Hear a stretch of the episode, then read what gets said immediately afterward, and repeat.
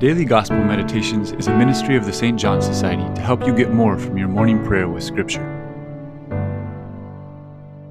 The first element that stands out in the Gospel for this Sunday is the authority of Christ. The Lord speaks on his own authority, unlike the scribes. It is clear also that his word has authority. He heals people, he calms the storm, he commands evil spirits and they obey him. The corresponding reaction is that people are amazed at him. They have tremendous respect for Jesus.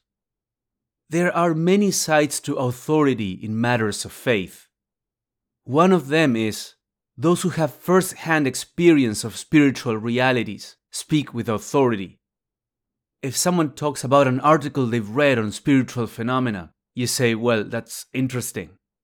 But if it's an exorcist or a mystic speaking to you about the same topic, you sit up.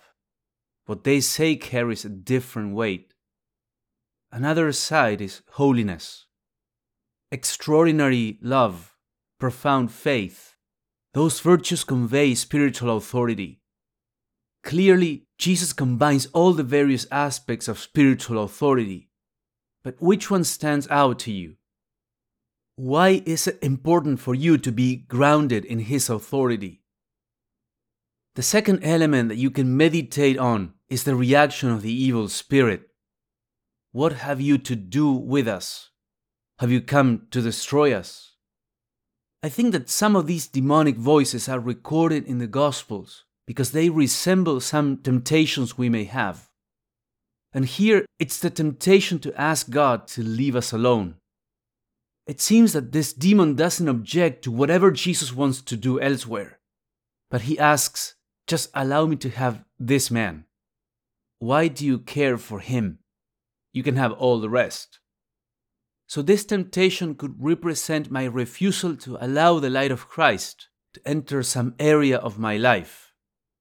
You can have all the rest, Lord, but leave my business, my money, my free time, my relationship for me to manage on my own. It also seems to be a spirit of fear, afraid of being kicked out of its den. There is a temptation to be less good than what we are called to be, because that would demand courage to face all kinds of trouble. So let me hide in this corner. Don't call me out. Are there fears that God is encouraging you to face?